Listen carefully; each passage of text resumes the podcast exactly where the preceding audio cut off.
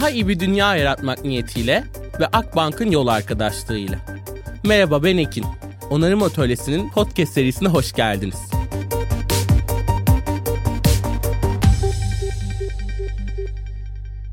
Hoş geldiniz. Bugün çok çok heyecanlıyım. Aslında Toyi'nin enerjisiyle dolu bir bölüm kaydına başladık. Bugün ilk tanıdığım günden beri Toyi'nin böyle canım Toyi olduğu bende bir geçişi var. Böyle bazı kişi organizasyon kurumları canım eki gelmeden bende olmuyor. Ve Toyi'yi ilk böyle öğrendiğimde yaptıklarını, hikayesini tanıdığımda çok heyecanlanmıştım. Çünkü çocuklara çok önem veren, oyun hakkına çok önem veren biri olarak oyunun sadece çocuklara ait olmadığını keşfetmemden tutun da çocuklar çocuklar için dünyayı iyi hale getirmek, oyunu yaşamın bir parçası haline getirip dünyayı iyileştirmek için nasıl kullanabiliriz sorusunda benim çok sorguladığım, onarım atölyesinde de aslında hep temelde olan çocuk kavramı, çocuklarla birlikte yapmak, temel hakları savunmak kapsamında çok heyecan duyduğum konuklarım var. Bugün Toyi'yi ağırlıyorum. Aslında Toyi nezdinde Gizem ve Elif'i ağırlıyorum. Hoş geldiniz. Hoş bulduk. Hoş bulduk. Böyle çok güzel sorularımız da var. Çok güzel konular hakkında bol bol sohbet edeceğiz. Ama temelde aslında ortak da soru burada olmamızın da amacı mesele edinmemiz, dünyayı daha farklı bir noktaya taşıma arzumuz. O yüzden sizin meseleleriniz, dertleriniz neler? Bu meseleler, bu dertler, bu hikaye nasıl oluştu? Elif senin Toy'u kurma hikayen, Gizem senin yolunun Toy ile kesişme hikayesi nasıl oldu? Ben sizden dinlemek çok isterim çünkü hikayenizin Toy'un hikayesiyle büyük bir bağı da var. Bunu da biliyorum. O yüzden Elif seninle başlayalım mı? Tabii yani Toy'un hikayesini anlatırken de zaten hep kişisel çocukluğuma giden bir hikayeyle başladığım için çok tatlı bir yerden girdin. Benim meselem aslında çocuk olmak, çocuk ve oyun ortamının sürekli gündemde olması gibi bir yer. Bu da aslında kendi çocukluğumda yaşadığım deneyimlere dayanıyor. İşte memur bir ailenin çocuğuyum. Görece dezavantajlı bölgelerde çocukluğum geçti. Tam böyle büyük şehir derken Kocaeli'ndeydik. Depremi yaşadık. İşte kriz ve afet durumunda çocuk olmak ne demek gibi dönemlerde ben deneyimleyen geçici süreli de olsa bir çocukluk geçirdim. E, hal böyle olunca sanıyorum o dönem gözlemlediğim şeyler benim için böyle bir çözülmesi gereken bir hale geldi. Yani bir dertlendiğim şeyler çocukluktan başladı ve üniversiteyi okurken işte tasarım okudum, endüstriyel tasarım okudum ve bir yandan yaratıcılık, yeni bir şeyler yaratma, dünyaya farklı gözle bakma kısmı beni çok heyecanlandırırken bir yandan da bunu çocuklar için nasıl kullanabilirim aslında gibi bir yere geldi. Hani onların hayatını daha güzelleştirmek için ve gönüllülük çalışmalarına başlamıştım. Orada çocuklarla sanat atölyesi yapıyorum ve hem kendi çocukluğumdan gelen tecrübeler hem de işte onların yaşadıkları dezavantajlarla baş etmeleri için ne gibi yöntemler kullanabiliriz gibi bir yerden sürekli bir gözlem yapma modundaydım. Ve böyle yıl aldıkça çocukların o sınırsız hayal gücü, yaratıcılık dediğimiz yetenek, hani süper güçlerini kaybettiklerini fark etmeye başladım atölyelerde ki bizim de tecrübe ettiğimiz bir şeydi bu. Ve bu neden oluyor gibi şeylere dertlenirken işte ebeveyn yaklaşımı, onlardan erken yaşta yetişkin olmalarını beklemek ve bir yandan da işte yine kendi tecrübemden işte kriz ve afet durumu vesaire gibi şeylerin etkilediğini düşünerek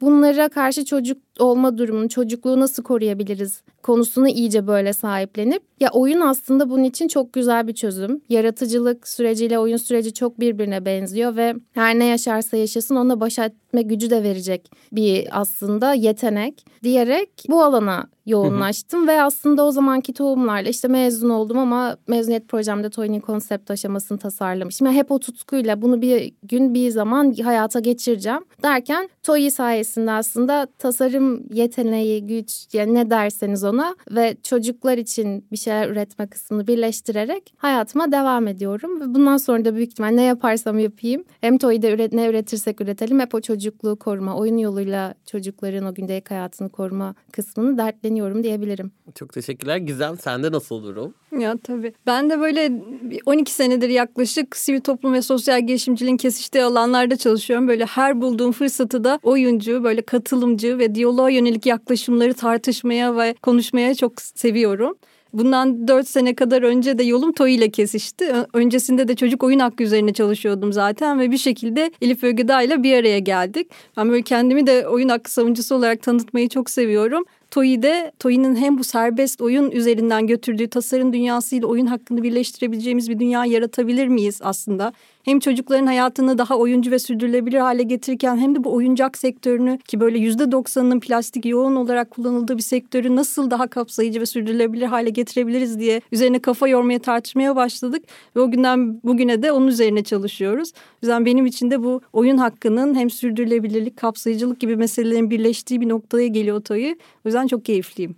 Çok teşekkürler. Ya inanılmaz güzel. Aslında sizlerin bu bahsettiği kavramların Toyi'yi doğurması, yaratması ve onu bir şekilde şekillendirmesi. Yani sizin söylediklerinizden böyle küçük küçük baktığımızda da hayal gücünü bir süper güç olarak tanımlamak, ebeveynlik yaklaşımını iyileştirmek, çocukları korumak, çözümü bir parçası haline getirmek, çocukları katılımcılık, diyalog dedik. Bunlar bugün aslında bizim de meselelerimiz. Bu da çok ayrıştırıcı bir dil oldu çocuklar ve biz gibi. Ama böyle bakılan bir dünyada çocuklar oradalar bir gün büyüyecekler ve gelecekten söz sahibi olacaklar. Şimdi bizim onlara çizdiğimiz yolu yaşasınlar derken farklı bir gerçeklik ortaya koyuluyor Toy ile birlikte. Bu arada Toy bir oyun girişimi. E, daha detaylı bahsedeceklerdir mutlaka ama yaratıcılığı yeşertirken dünyanın da yeşermesine olanak sağlamak ve gerçekten öteki dediğimiz çocuk kavramını da birleştirici güç olarak olması bana inanılmaz iyi geliyor. Sizin hikayelerinizde bunların sesini duymak da çok güzeldi. Ve oyunun bir hak olduğundan bahsettik. Bu bence çok çok kıymetli. Yani bugün eğitim hakkı diyoruz, yaşam hakkı, sağlık hakkı ki bunlara da ne kadar ulaşıp erişebiliyoruz bu da ayrı bir konu. Ama oyun neden bir hak? Bunu ben size sormak istiyorum. Ön temelde oyun nedir ve oyunun hak olması sürecini nasıl değerlendiriyorsunuz? Belki burada ben oyundan girip hak kısmında Gizem sana paslayabilirim. Yani oyun biz yetişkin bakış açısıyla baktığımız zaman bu sözlük tanımını kullanmayı sevmesem de gündemde tutmayı seviyorum. Çünkü bizim bakış açımızı çok güzel yansıtıyor. Boş zaman eğlencesi, işte çocuk işi gibi aslında görece yetişkin dünyasında çok önemli olmayan bir şeymiş gibi bir sözlük tanımı var. Bu hem hani bizim sözlükler global sözlükler vesaire de öyle. Ama aslında oyun baktığınız zaman hepimiz için dünyayı keşfettiğimiz ortak bir deneyim alanı. Yani tanımlaması çok zor ama benim en çok sevdiğim hani yaklaşım böyle bir state of mind diyeceğim ama bunu nasıl çevirebilirim bilmiyorum. Hani bir aslında oyunbaz olma, dünyaya farklı bir daha işte keşfedici, eğlenerek, sorgulayarak bakma durumu gibi geliyor. Ve hani yetişkinliğe git çocuklukla çok özleşiyor. Çünkü işte dünyayı keşfettiğimiz dönemde zaten bizim o dönem işte belki hani öğrendiğimiz soft, hani soft skill'leri öğrenme yöntemimizi bile oyun diye adlandırabiliyoruz. Ama yetişkin bakış açısından çok daha fazlası dünyayı keşfettiğimiz aslında yetişkinlikte belki ihtiyacımız olacak yetkinlikleri kazandığımız ya da başımıza gelecek şeylerin simülasyonunu yaşadığımız bir deneyim anda olma gibi bir durum. Bu hem işte belirsizliklerle baş etme yöntemini keşfetme de olabilir ya da işte yemek yapma simülasyonu da olabilir. O yüzden aslında hepimiz için ortak bir dil gibi geliyor bana ve bu kadar bizi dünyaya hazırlayan, keşfetmemizi sağlayan ve bizi biz yapan yetkinlikleri kavradığımız, sorgulamaya başladığımız bir olgunun bu kadar ötekileştirilmesi ya da işte önemli yetişkin işlerinden daha değersizmiş gibi görülmesi bir tık kalp kırıcı. Ve aslında bu da hani oyunbaz bakış açısının işte yetişkinliğe geçtikçe azalması ve hayatı görece ciddiye alıp oyunu değersizleştirmemiz gibi bir yere gidiyor. Ve tam bu noktada da aslında yetişkin bakış açısıyla oyun bir hak mıdır? Bu hani beslenme, barınma evet hani temel ihtiyaçları fark edebiliyoruz ama oyun konusunda birazcık kafalar karışık ve hani bunun hak olup olmamasını sorgulamak bile belki aslında oradaki problemi tanımlıyor. Yani aslında çocuk oyun hakkı deyince bizde çok şey canlanıyor ama belki şeyi koymak gerekiyor. Birleşmiş Milletler Çocuk Haklarına dair sözleşmesinin 31. maddesi aslında tam da çocuk oyun hakkını tanımlıyor. Hı hı. Ve aslında hükümetlere ve yetişkinlere bazı ödevler getiriyor. Yani bu zaten yasa olarak var ama gündelik hayatta ne yapıyoruz, ne diyoruz diye baktığımızda başka şeyler geliyor karşımıza. Yani çocuk oyun, oyun hakkı tam da barınma gibi, beslenme gibi, eğitim hakkı gibi çocuğun çok temel ihtiyaçlarından bir tanesi. Şimdi yetişkinler dünyasında son dönemde tartışmalardan bir tanesi de işte önce karnımızı doyuralım, önce refah sonra demokrasi gibi tartışmalar hı hı. geliyor. Şimdi bütün dünyada yaşanan şeyler bize de gösterdi ki bunların arasında bir hiyerarşi yok. Demokrasi, birlikte yaşamak nasıl öncelikli varoluş biçimlerimizden bir tanesi ise aslında çocukların dünyası da oyun oynamak, kendilerini keşfetmek, etrafındaki dünyayı keşfetmek, bir arada olmak en temel haklarından bir tanesi. O yüzden bu haklar arasında çocuklar için de bir hiyerarşi konulayamıyoruz. O yüzden bizim özellikle belki hatta hiyerarşiye konuşacak olursak eğitim hakkı bugün çocukları belki meslek edinmeleri, yönergeleri takip etmeleri gibi konular için geliştiriyor. Ama oyun dediğimiz şey aslında tam kendisini keşfetmesi, o biricikliğine ulaşması için en önemli meselelerden bir tanesi. O yüzden belki hani eğitim hakkıyla aktif yurttaşlığa geleceği dünyaya kadar önce çocuğun bir kendi keşfetmesine imkan tanımalıyız gibi geliyor. O yüzden bizim en öncelik verdiğimiz ve üzerine basarak konuşmaya çalıştığımız şeylerden bir tanesi de o yüzden oyun hakkı. Çok teşekkür ederim. Ben aslında şeyi de tam soracaktım. Yani oyun bir boş zaman aktivitesi midir diye de soracaktım. Elif buraya çok güzel de dokundu. Bugün gerçekten e, boş zamanlarda ya da okuldan çocuklara çizilen o rotalardan geri kalan ki bunlar yine şanslı bir çocuk grubu için geri kalan zamanlarda yapılabilecekleri bir iş gibi tarif ediliyor. Bu noktada önceki bölümlerimizde Alper'le de eğitim üzerine çok konuşmuştuk. Biraz daha üniversite eğitimine biz yakınmıştık ama döndüğümüzde ki ben çok da uzaklaşmış biri olmayarak ilkokul eğitiminden çok acı çektiğimi hatırladığım dönemler var ki ben görece okul seven, okulun beklediği başarı oranı yüksek bir çocuktum ama farklı bir şey yapmak istiyordum. Yani ben o camdan dışarıyı izlemeyi çok severdim. Ağaçların o hışırtısını takip etmeyi çok isterdim ama döndüğümde bana zorla illa harf yazmak zorunda olduğum öğretilirdi. Bu yüzden oyunun ben eğitimde çok önemli bir yeri olduğunda ve artık yeniden kurgulamam zorunda olduğumuz eğitimde oyunun çok kıymetli bir yere sahip olduğunu düşünüyorum. Oyun eşittir eğitim gözünden aslında bakıyorum. Yani yeni eğitim biçimlerimiz olacak. Çünkü ortak bir dilden bahsettik, demokratik yaşamdan bahsettik. Bunlar sanırım yeni dünyanın en temel gereksinimleri ve yetenekleri aslında. Ve bu yetenekleri de oyunla kazanabilecekmişiz gibi hissediyorum. Böyle çok kısa aslında oyun ve eğitim ilişkisi, oyunla yeni bir eğitim ilişkisi yaratabilir miyiz? Onu da ben Toy'den sizlerden dinlemek isterim.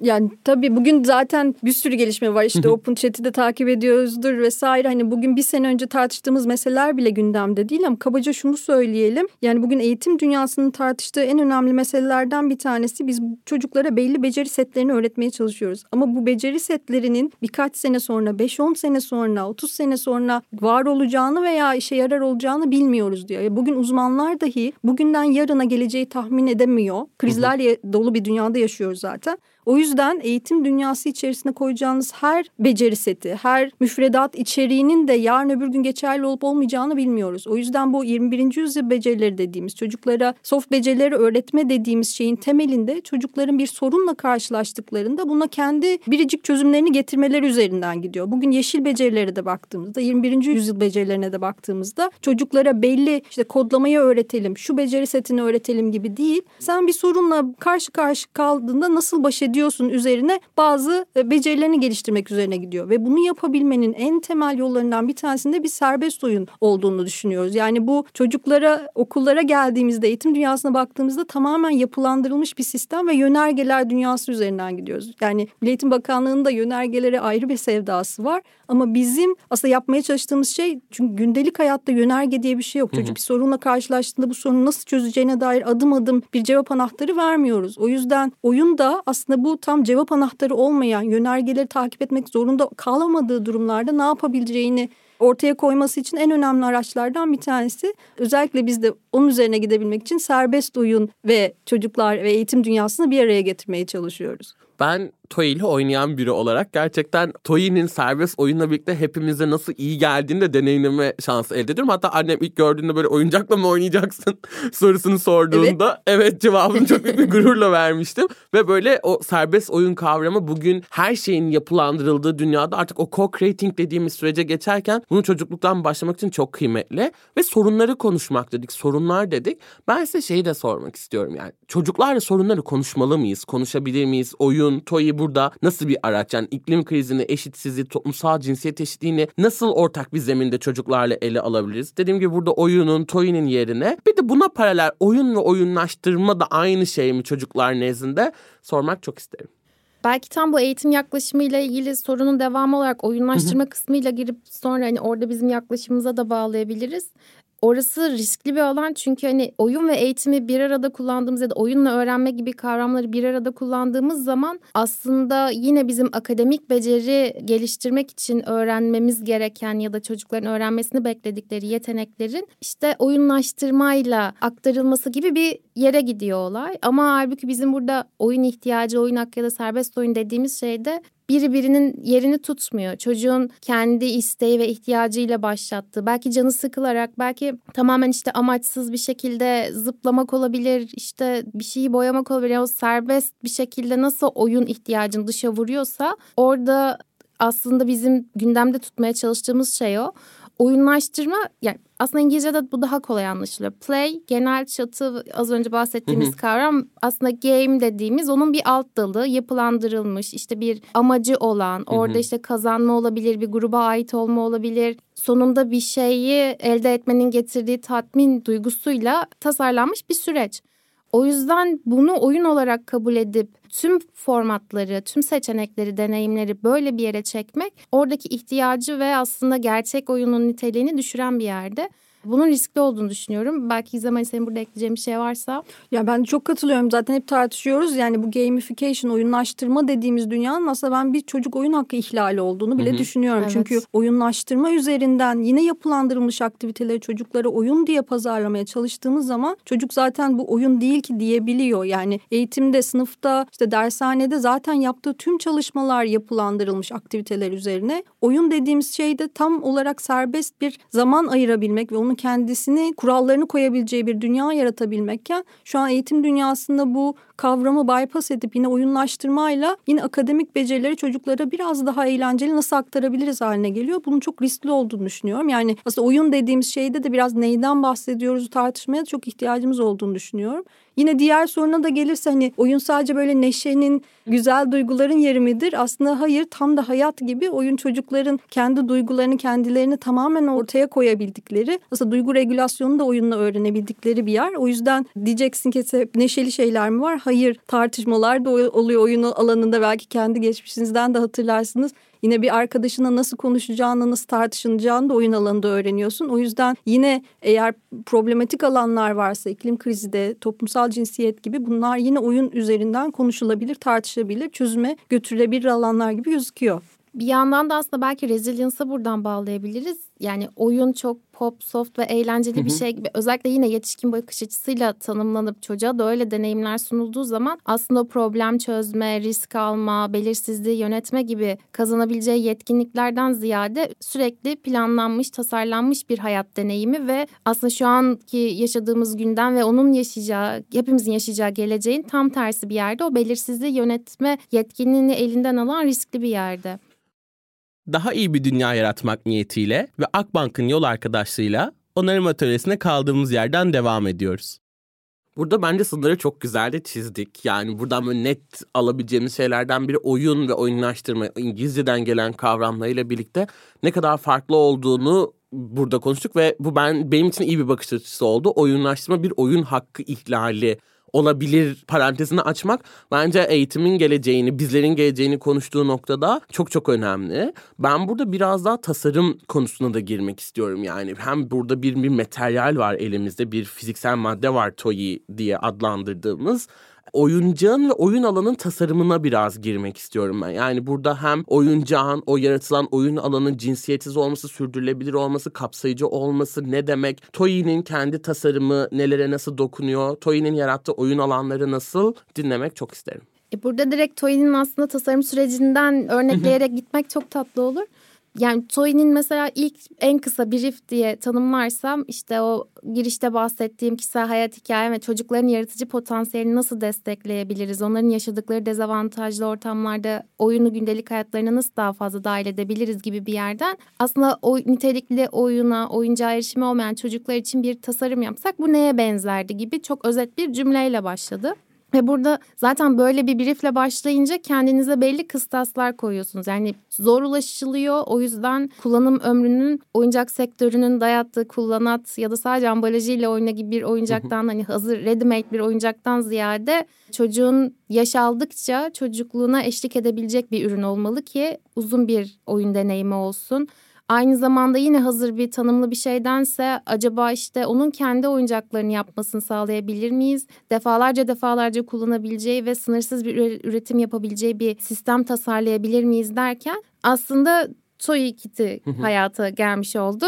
Belki burada kısacık Toy'den de bahsetmek iyi olabilir canlanması için. Yani Toy nasıl bir sistem? Hazır bir oyuncak değil, bir oyuncak yapma seti, bir sistemi diyebiliriz. Etraftaki nesneler dahil olduğu zaman anlamlı hale gelen ve aslında işte bir kozalak, pet şişe, yastıktır, çocuğun kendi eşyalarıdır her ne bulursa etraftan onu Toy Kit'indeki parçalarla özelleştirip hayalindeki karakteri tasarlayabilir, bir sistem tasarlayabilir ya da bir robot yapabilir.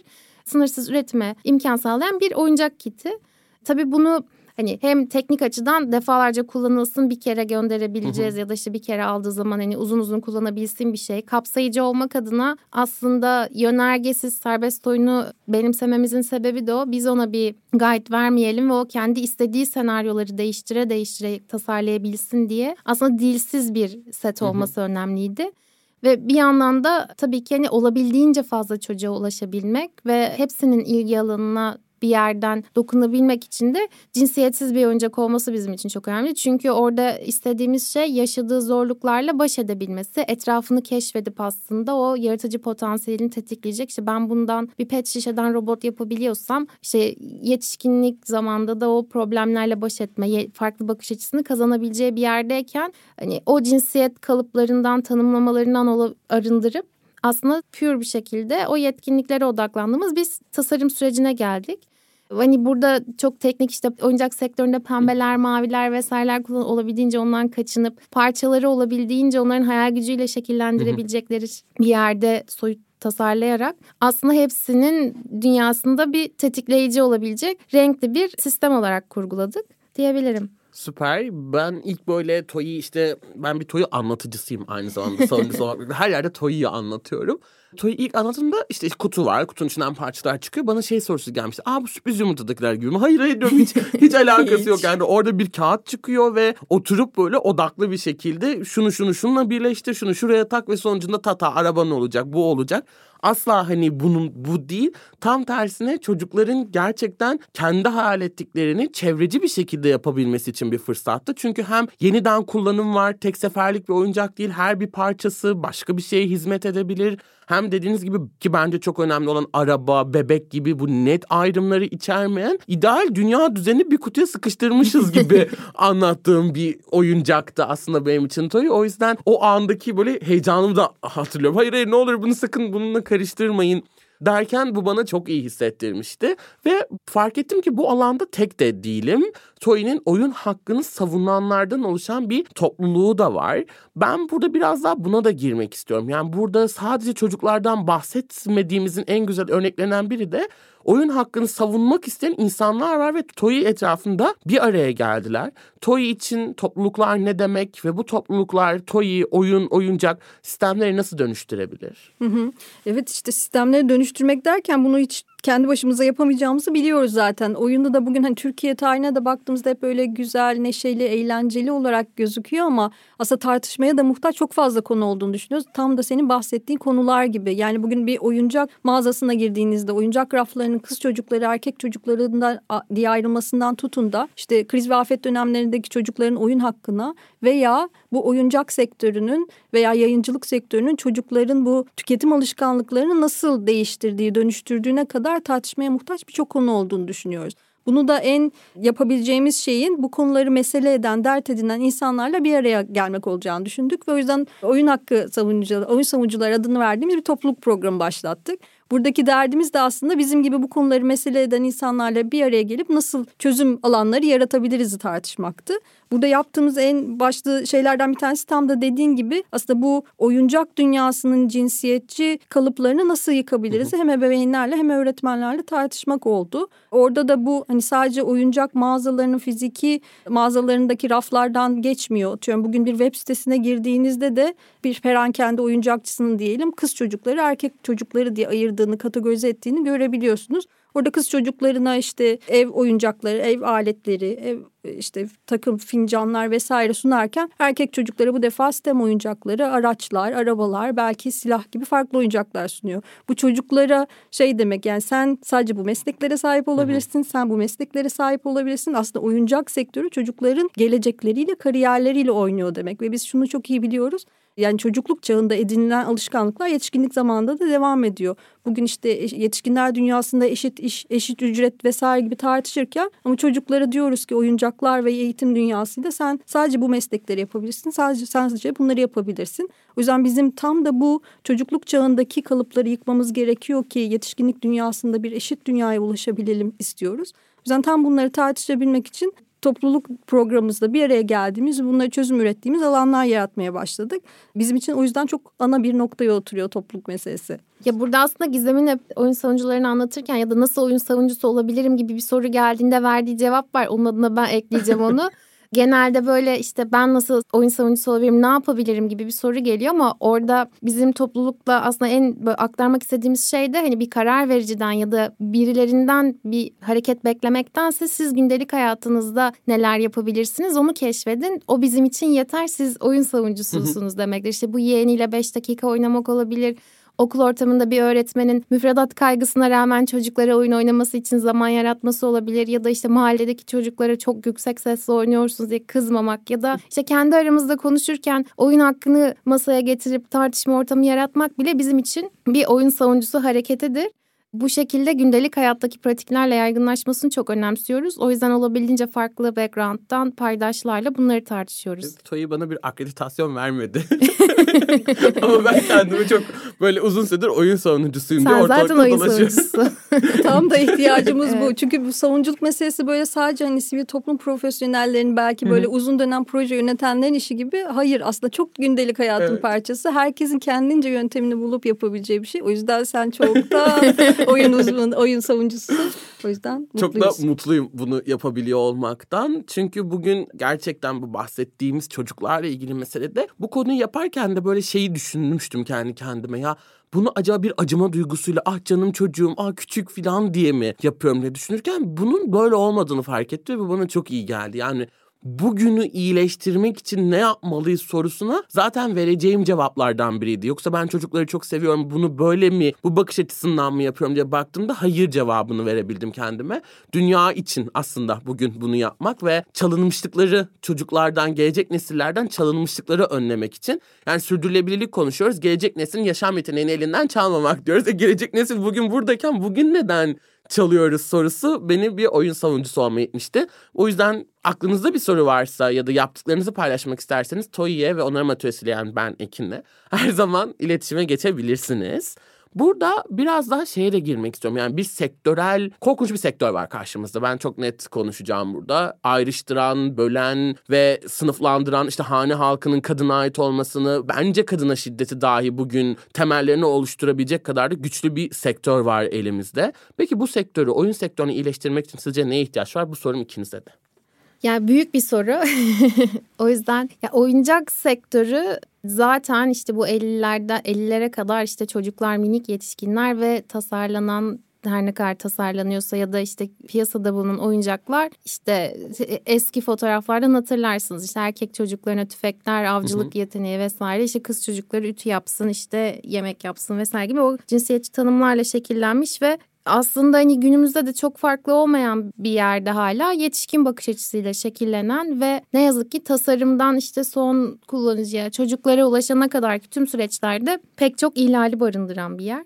Ama artık yani bu yaşadığımız krizler ve yeni nesil ebeveynler sayesinde biraz değişimin başladığı biraz değil aslında farkındalık ve hani bugünün çocukları zaten yarının yetişkinleri olacaklar. Onların talepleriyle şekillenen bir dünyayı giriyoruz derken hani kaçınılmaz bir şekilde kendilerine sorumlu hissetmeye başladılar. Yani 70 senedir devam eden bir oyuncak fuarı işte 71. senesinde işte eko oyuncak gibi kapsayıcı oyuncaklar gibi seçkileri trend olarak gösterip gündeme getirebiliyor artık.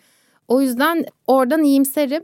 Ama en başında bence bir tasarımcı olarak hani sektördeki hani oradan girmek isterim ben. Tasarımcıların gerçekten çocuk haklarını, çocukların ihtiyaçlarını düşünerek onlara içerik, ürün her neyse çıkan sonuç onları dinleyerek ve aslında sen az önce hani acıma duygusu ya da hani onları ötekileştirip işte keyretmeden ziyade hani onlar da bir birey ve onların bakış açısıyla ne gibi ihtiyaçları var? Gerçekten yaşadıkları çocukluk döneminin nasıl daha iyi bir deneyim haline getirebiliriz sorarak aslında katılımcı bir tasarım süreciyle ve gerçek ihtiyaçlar üzerinden ürünlerin ya da işte hizmetlerin çıkması bence önemli. Bu tarafta tasarımcıların ya da işte o market araştırmacılarının gerçekten o ihtiyaçları masaya getirmesi gerekiyor.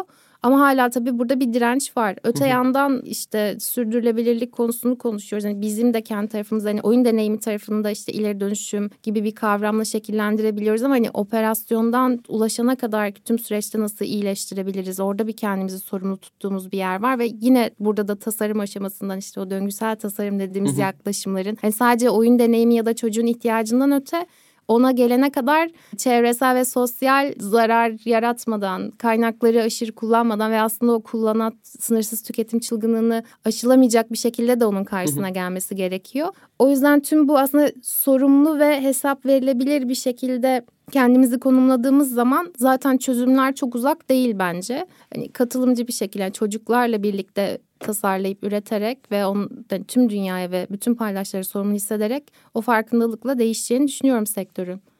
Yani ben de evet şey ekleyebilirim sadece evet yani çocukları çocukların hedef kitlesi olduğu sektörlerin bambaşka sorumlulukları olduğunu düşünüyorum ben. Yani yetişkin hedef grubu olan bir şirketin davranış şekillerinden farklılaşması gerekiyor. Çünkü şeyi çok konuştuk yani çocukluk çağında edinilen alışkanlıklar yetişkinlikte de devam ediyor. E şimdi tüketim alışkanlıklarından bahsediyoruz. Yetişkinlik zamanında dönüştürmeye çalışıyoruz ama oyuncak sektörüne gelip baktığımızda ne yapıyor diye işte bu kullanat oyuncaklar zaten çocuklar yine pazarlama nesnesi olarak göründüğü için bu ay bu çıkacak, gelecek ay bu çıkacak sana bunu satacağız üzerinden gidiyor. Veya işte bu collectible oyuncaklar, koleksiyon oyuncaklar dediğimiz sadece alınmak için alınan yani çocukların oynamak için değil sadece arkadaşına gösterip sergilemek için hı hı. satın aldığı oyuncaklara dönüşüyor. Veya işte bu unboxing kültürü dediğimiz paketin açılışı yani bir oyuncak artık içerisindeki oyun değeri üzerinden değil o paket ne kadar cafcaflı ne kadar eğlenceli üzerinden götürdüğü bir dünya var veya yine aylık abonelik sistemleri üzerinden konuşuyoruz.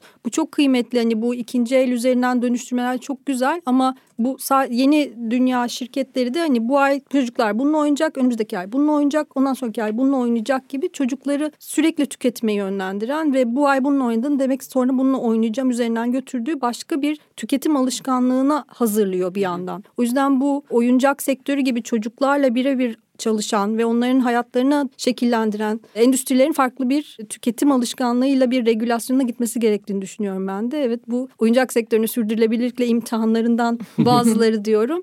Hepimizin üzerine daha çok kafa yorması gereken alanlar olduğunu düşünüyorum. Gördüğünüz üzere regülasyon gibi kelimeler kullanmaya başladık. Oyun ciddiymiştir efendim.